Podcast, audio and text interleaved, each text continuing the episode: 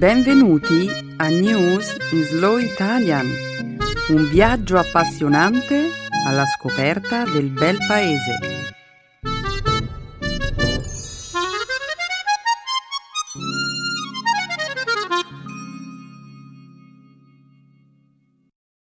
Oggi è giovedì 9 aprile 2015. Benvenuti a una nuova puntata di News in Slow Italian. Ciao Benedetta e un saluto a tutti i nostri affezionati ascoltatori. Oggi, nella prima parte del nostro programma, parleremo del senatore Rand Paul, il quale ha ufficialmente annunciato la sua candidatura alle elezioni presidenziali americane del 2016. Parleremo poi di una richiesta di risarcimento avanzata dalla Grecia in relazione all'occupazione nazista del paese che ha avuto luogo durante la Seconda Guerra Mondiale. In seguito commenteremo una nuova iniziativa del governo indiano che ha lanciato un indice di qualità dell'aria allo scopo di monitorare il livello di inquinamento in diverse città del paese. Infine, per concludere la prima parte del nostro programma, parleremo di uno straordinario record di nuoto stabilito da una signora giapponese di 100 anni. Ah, sono senza parole, Benedetta. È una notizia davvero edificante. Oh, assolutamente, Emanuele. Questa storia dimostra che non dobbiamo mai pensare di essere troppo vecchi per fare qualcosa e che non dobbiamo avere paura di prefiggerci degli obiettivi ambiziosi a qualsiasi età. Un po' come imparare una nuova lingua a 80 anni, per esempio. Beh, Emanuele, non devi per forza aspettare così a lungo. Ma mm, continuiamo a presentare la puntata di oggi. La seconda parte del nostro programma, come sempre, sarà dedicata alla cultura e alla lingua italiana.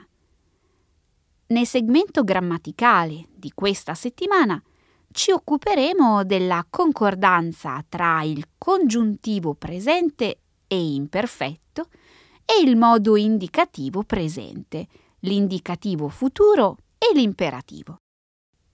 Infine, come di consueto, impareremo una nuova espressione idiomatica italiana. La locuzione che esploriamo questa settimana è andare storto. Ottimo programma. Siamo pronti per cominciare, Benedetta? Certo, diamo inizio alla trasmissione.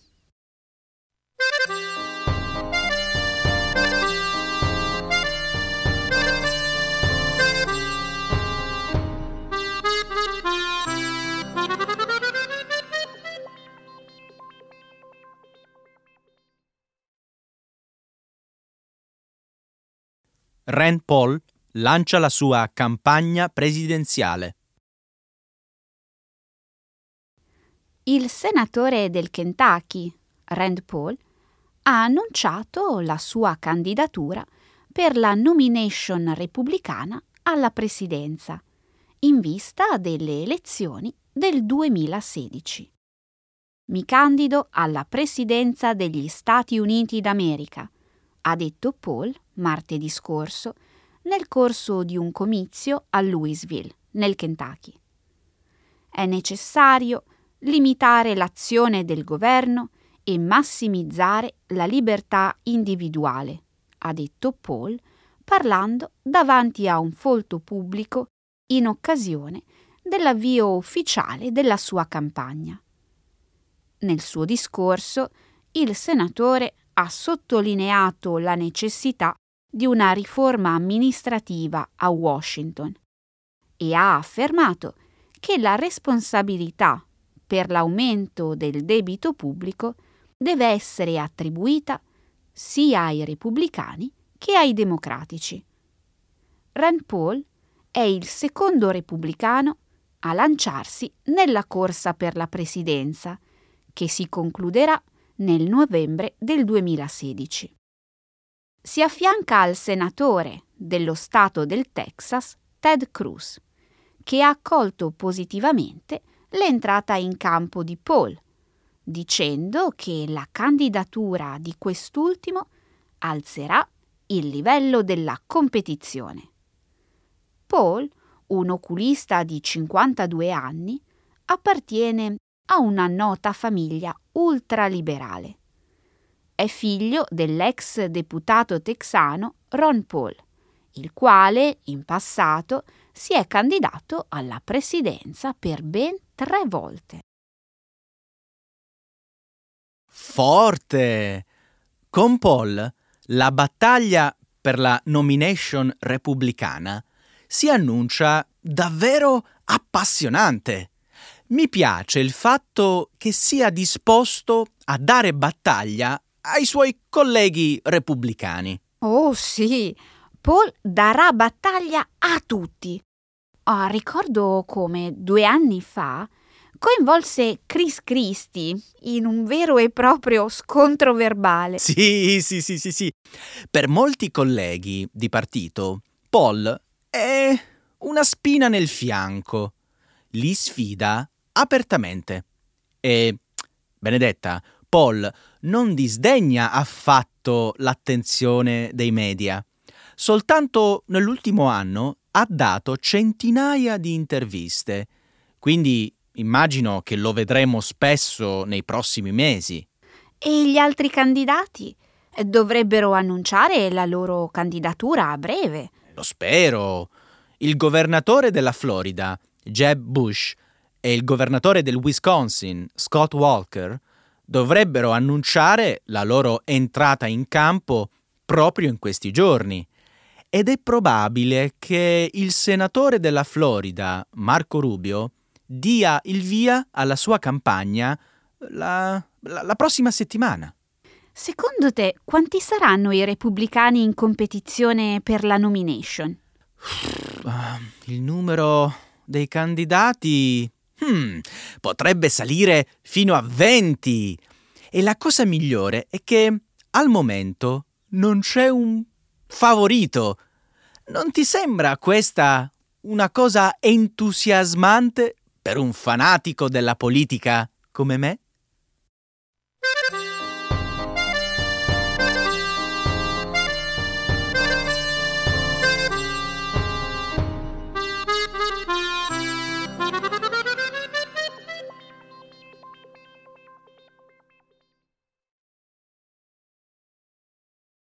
La Grecia chiede le indennità di guerra per l'occupazione nazista. La Grecia ha deciso di chiedere le indennità di guerra per l'occupazione nazista, avvenuta nel corso della Seconda Guerra Mondiale. La questione era già stata sollevata dal primo ministro greco Alexis Tsipras durante un incontro con la cancelliera tedesca Angela Merkel a Berlino il mese scorso. Ora la Grecia ha ufficialmente calcolato ciò che la Germania dovrebbe pagare a titolo di risarcimento per le atrocità naziste e gli atti di saccheggio compiuti durante la guerra. Secondo i nostri calcoli, il debito tedesco relativo alle indennità di guerra ammonta a 278,7 278,7 miliardi di euro, ha detto il vice ministro delle finanze greco Dimitris Mardas. Il calcolo relativo all'ammontare delle indennità di guerra è stato realizzato dalla Ragioneria Generale di Stato della Grecia e comprende inoltre 10,3 miliardi di euro corrispondenti a un prestito imposto alla Banca di Grecia dalle forze naziste all'epoca dell'occupazione. Lo scorso martedì un portavoce del partito di Angela Merkel ha dichiarato La questione delle indennità è per noi chiusa, sia politicamente che legalmente. Il governo greco ha avanzato la richiesta di risarcimento mentre è impegnato nel tentativo di rinegoziare un piano di salvataggio pari a 240 miliardi di euro concesso dall'Unione Europea e dal Fondo Monetario Internazionale, che ha finora salvato la Grecia dalla bancarotta. Il ministro dell'economia tedesco, Sigmar Gabriel, ha definito stupido il tentativo di collegare il piano di salvataggio alla questione delle indennità di guerra. Pensavo che Berlino avesse già versato un indennizzo ad Atene negli anni 60. Sì, 115 milioni di marchi tedeschi. Ma quella rappresenta solo una piccola parte della richiesta di risarcimento espressa dal governo greco. Secondo la Grecia, tale importo non copre il costo delle infrastrutture danneggiate, né quello dei crimini di guerra, né la restituzione del prestito forzoso. E la Grecia si aspetta davvero che la Germania paghi i danni? Sarebbe molto comodo. Di fatto, si tratta quasi della stessa quantità di denaro che la Grecia deve versare all'Unione Europea e al Fondo Monetario Internazionale. Il governo greco potrebbe semplicemente dire Oh, uh, tenetevi pure i soldi delle indennità e usateli per coprire il nostro debito. Ah ah ah, Emanuele, non penso che questa sia una possibilità. A dire il vero, sembra più una richiesta simbolica. D'altro canto, la proroga del salvataggio scade alla fine di giugno e la Grecia dovrà trovare un modo per pagare il suo debito. Atene, quindi, avrà bisogno di nuovi prestiti per rimanere a galla, giusto? Ufficialmente la Grecia non è alla ricerca di finanziamenti alternativi. Ufficialmente. Comunque è possibile che il governo greco sia alla ricerca di potenziali investitori e creditori. È un alleato più benevolo. Un alleato più a est? Mm, esattamente. È probabile che Russia e Grecia ritengano di poter trarre beneficio da un eventuale accordo. Capisco. Il governo greco sta giocando la carta russa. Eh, indovina un po' dove era Tsipras ieri. Eh sì, a Mosca, impegnato in un amichevole colloquio con Vladimir Putin.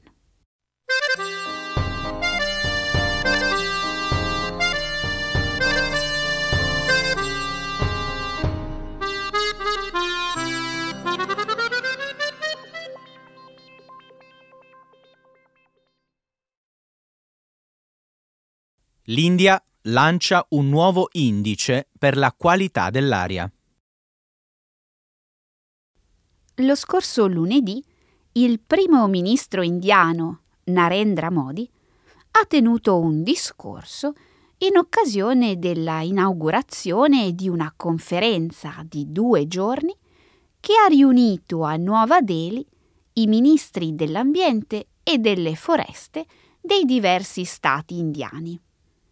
Modi ha colto l'occasione per presentare al pubblico l'indice nazionale per la qualità dell'aria, il primo indice di questo genere ad essere introdotto nel paese.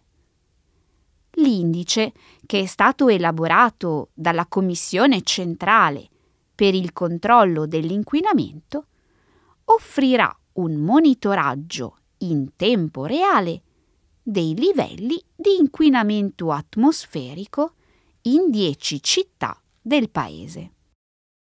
In ognuna di queste città verranno installate sei stazioni di monitoraggio dotate di tabelloni elettronici.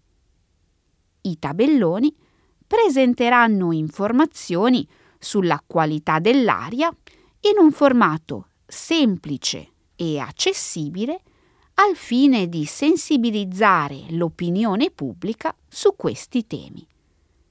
Modi ha detto che l'India deve assumere un ruolo guida nel campo della tutela ambientale. Dobbiamo affrontare i problemi ambientali attingendo alla saggezza tradizionale. Le nostre antiche tradizioni possono offrire soluzioni ecologicamente sostenibili, ha detto il primo ministro. Fantastico! L'introduzione del nuovo indice rappresenta un importante passo verso il miglioramento della qualità dell'aria nelle aree urbane. Lo pensi davvero, Emanuele? Beh, sì. Focalizzerà l'attenzione del pubblico sui problemi ambientali e darà vita a un clima di competizione tra le città, che in questo modo avranno un maggiore incentivo ad adottare misure volte a ridurre l'inquinamento atmosferico. Beh, in effetti, questo sarebbe lo scenario ideale. L'indice, tuttavia, è solo un numero e senza una serie di soluzioni concrete per combattere l'inquinamento non ha alcun significato. Sì, ma da qualche parte bisogna pure cominciare e sensibilizzare l'opinione pubblica su questo tema è un buon punto di partenza. Io non metto in dubbio il fatto che Modi abbia delle ottime intenzioni. Il fatto è che sembra contraddirsi continuamente. In che senso, Benedetta? Beh, prima invita gli indiani a modificare il proprio stile di vita allo scopo di ridurre le emissioni di biossido di carbonio nell'ambiente. E poi invece sostiene che il contributo del suo paese all'inquinamento globale è trascurabile. No, no, no, no, no, no. Questo è oggettivamente falso. L'aria che si respira in India è una delle più inquinate al mondo. Di fatto, secondo l'Organizzazione Mondiale della Sanità, tra le 20 città più inquinate del mondo ci sono ben 13 città indiane, con Nuova Delhi in testa.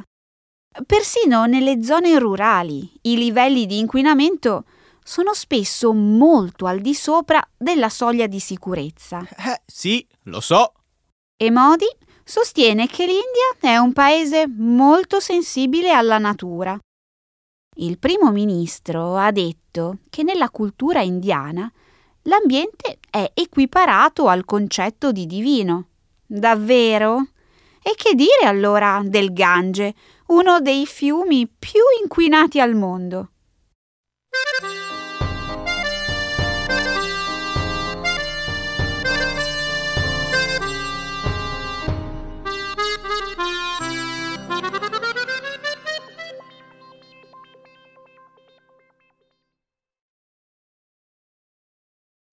Nuotatrice giapponese di 100 anni, stabilisce un record mondiale di nuoto.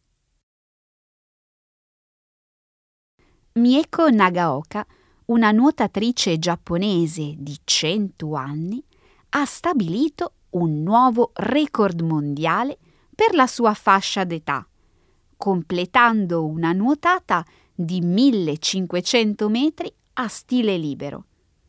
Nagaoka è stata l'unica concorrente nella categoria dei 100-104 anni a partecipare alla gara di nuoto a vasca corta, che ha avuto luogo sabato scorso nella regione di Eime, nel Giappone occidentale. La signora ha completato la gara in poco meno di un'ora e 16 minuti. Voglio continuare a nuotare fino a quando compirò 105 anni, se avrò la possibilità di vivere così a lungo, ha detto la centenaria nuotatrice all'agenzia di stampa Kyodo News. L'eccezionale risultato dovrebbe essere presto incluso nel Guinness dei primati. La signora Nagaoka ha cominciato a nuotare a 80 anni. L'anno scorso, all'età di 99 anni, ha completato una gara di 1500 metri in piscina olimpionica. Sempre lo scorso anno, Nagaoka ha pubblicato un libro dal titolo Ho 100 anni e sono la migliore nuotatrice del mondo. Che meraviglia! Per me questa signora è una fantastica fonte di ispirazione. Oh, anche per me e probabilmente per ognuno di noi. Quale pensi che sia il segreto che le consente di rimanere attiva a un'età così avanzata? Per quanto ne so, non si tratta di una cosa così insolita per i giapponesi. Forse il segreto di tale longevità sta nella loro dieta? Sì, probabilmente la dieta è un fattore significativo, Emanuele. Ma questo fenomeno non riguarda solo il Giappone. Al giorno d'oggi la gente gode di una vita più lunga e più sana. Pensiamo a Manuel de Oliveira, il grande regista portoghese. È morto lo scorso giovedì all'età di 106 anni e lavorava ancora. 106 anni. Impressionante. Ciò significa che la sua carriera ha abbracciato un periodo che va dal cinema muto all'era digitale. Esatto.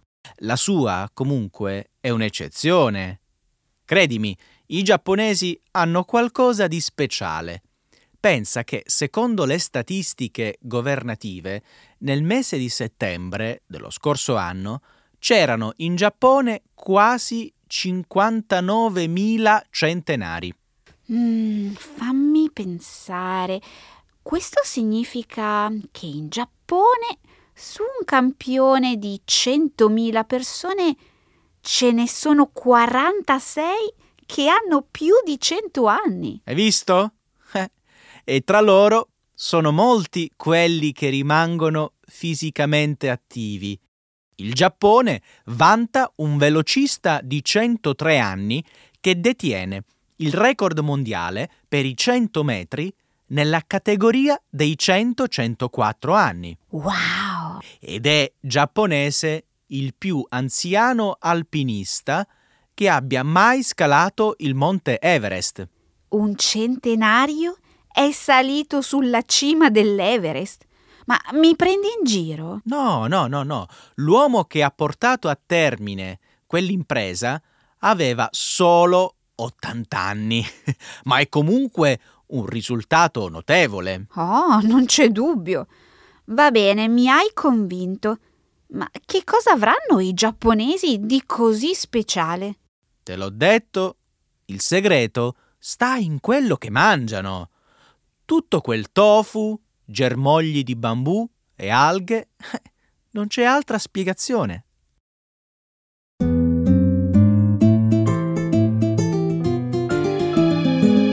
Adesso la grammatica. Per capire le regole di una lingua poetica.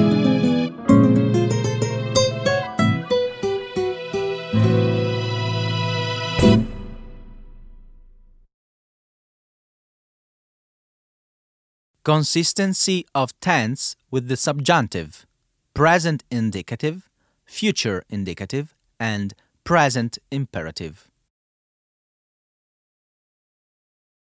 Emanuele, sai che ho una zia molto chiacchierona e ogni volta che ci vediamo mi tiene per ore a parlare di argomenti che a volte sono decisamente noiosi. Beh, Se davvero tu non volessi ascoltarla, la prossima volta puoi trovare una buona scusa per allontanarti. Eh, non è così facile come credi. Lei è molto brava a commuovermi e io, per non darle un dispiacere, rimango sempre ad ascoltarla fino a quando non finisce di parlare. Sei troppo buona.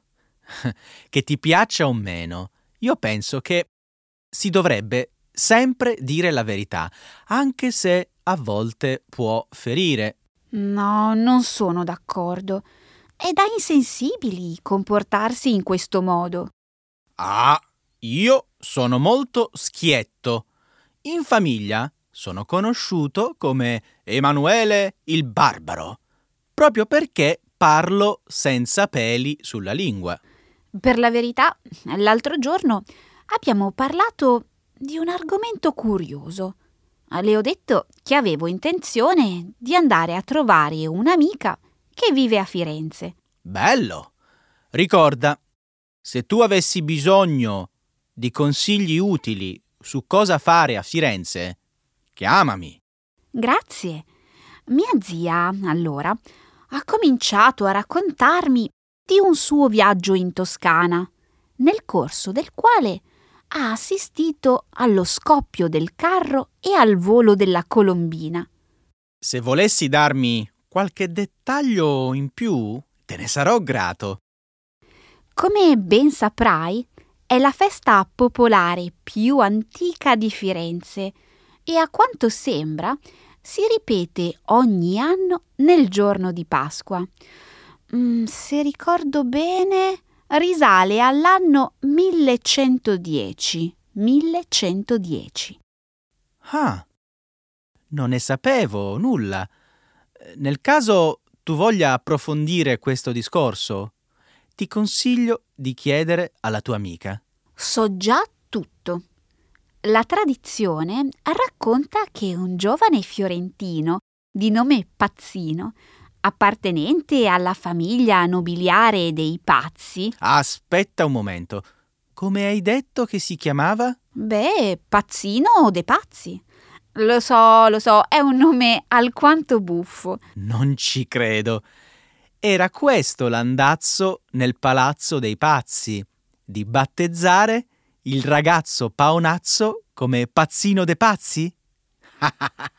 Alle medie ero campione nell'arte dello scioglilingua. Hai finito di dire sciocchezze? Bene. Pazzino combatté nella prima crociata con grande valore e virtù e per questo fu premiato con tre pietre focaie. Rimango perplesso. Che ti piaccia o no, sembra un premio destinato a un Boy Scout. Oh, non capisci. Quelle erano pietre speciali perché provenivano dal Santo Sepolcro.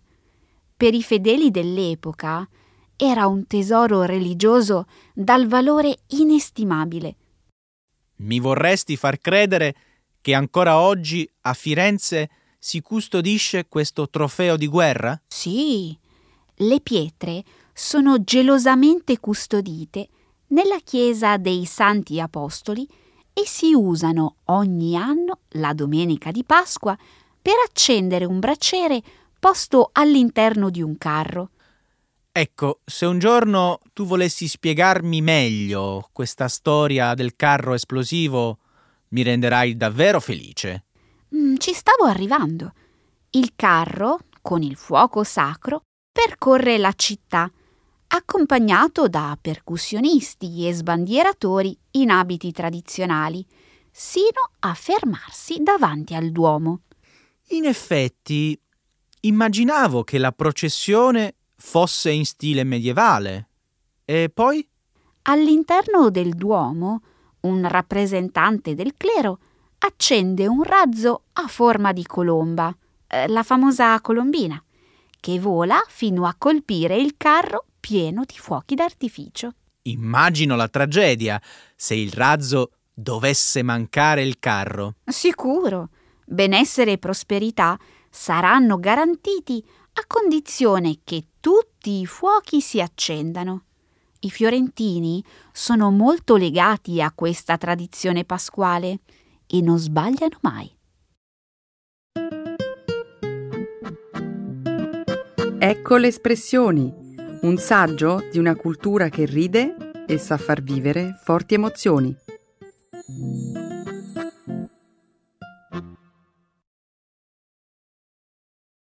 Andare storto. To go wrong. Ieri, Benedetta, è stata una giornata terribile. È andato tutto storto. Non ho mai visto tanti eventi negativi in un solo giorno. Beh, non credi di stare esagerando? Niente affatto. Se ripenso a ciò che è andato storto, divento isterico. Non puoi immaginare cosa significhi essere perseguitati dalla sfortuna. Sei stato sventurato come Fantozzi, il famoso ragioniere televisivo? Hai indovinato, proprio come lui. Tutto è cominciato la mattina con la sveglia che non ha suonato perché durante la notte si erano scaricate le batterie. Oh, non c'è male come inizio. Ah, sono saltato giù dal letto. Ho preso un taxi per arrivare in tempo in ufficio, ma mentre aprivo la portiera mi è scivolato dalle mani lo smartphone ed è finito in una pozzanghera. Ecco perché oggi non te l'ho visto tra le mani. Tutto è andato storto. Sono rimasto un'ora bloccato nel traffico. Ho pagato al tassista una cifra astronomica e ho pure dimenticato sul sedile posteriore il mio amato ombrello Gucci. E come mai questa fretta di arrivare in ufficio? Avevo una riunione molto importante, ma l'ho persa. Di conseguenza ho avuto una discussione molto animata con il mio manager. Spero di non perdere il lavoro. Non arrabbiarti più di tanto. Capita a tutti di vivere giornate in cui va tutto storto. Eh, sì, meglio non pensarci. Sai quanto mi innervosisco? La palpebra del mio occhio destro inizia a tremare come se mi volesse lanciare un messaggio in codice Morse. Non ti offendere, ma questa tua reazione nervosa è davvero divertente. Lo conosci quel detto? La fortuna è cieca, ma la sfortuna ci vede benissimo. Posso dirlo ad alta voce. Ieri avevo i suoi occhi puntati soltanto su di me. E portavi un basco in testa come il ragioniere Ugo Fantozzi? Lasciamo stare. È meglio se parliamo di Fantozzi. È buffo pensare come un personaggio televisivo sia diventato un simbolo di sfortuna. Sai che l'aggettivo fantoziano si trova sul dizionario? Eh, non mi meraviglia per nulla descrive un individuo cui va tutto storto, una persona maldestra e servile con i suoi superiori. Non capisco come la gente possa andare pazza per un personaggio che interpreta la mediocrità dell'italiano medio degli anni 70. A me non piace per niente. Dunque, le avventure tragicomiche di Fantozzi non ti sembrano divertenti? No, la sua passività davanti ai soprusi e al destino avverso e al suo atteggiamento sottomesso mi irritano. Non credi di prendere tutto un po' troppo seriamente? Io so che Paolo Villaggio, il creatore del personaggio di Fantozzi, si è ispirato a un suo collega dei tempi in cui lavorava in un'acciaieria di Genova. Ho capito, ma si tratta di un espediente narrativo. Al protagonista va tutto storto, è vero, ma nel film gli avvenimenti sono ingigantiti per ottenere un effetto comico. Ciò che più mi infastidisce è vedere Fantozzi cedere alle lusinghe di colleghe seducenti o farsi abbindolare da collaboratori senza scrupoli e capi arroganti. Secondo me, invece, Paolo Villaggio ha saputo raccontare bene quella mediocrità da cui la maggior parte della gente vuole fuggire, ma con la quale poi si trova a fare i conti nella vita di tutti i giorni, a volte senza nemmeno accorgersene. Opinione interessante. Devo rifletterci attentamente. Ti risponderò la prossima volta.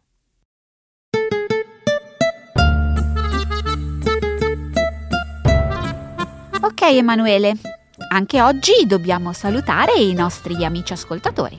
Peccato, mi stavo divertendo. Lo so Emanuele, ma il tempo è finito, salutiamo. Ciao a tutti, alla prossima settimana da News in Slow Italian. Ciao a tutti!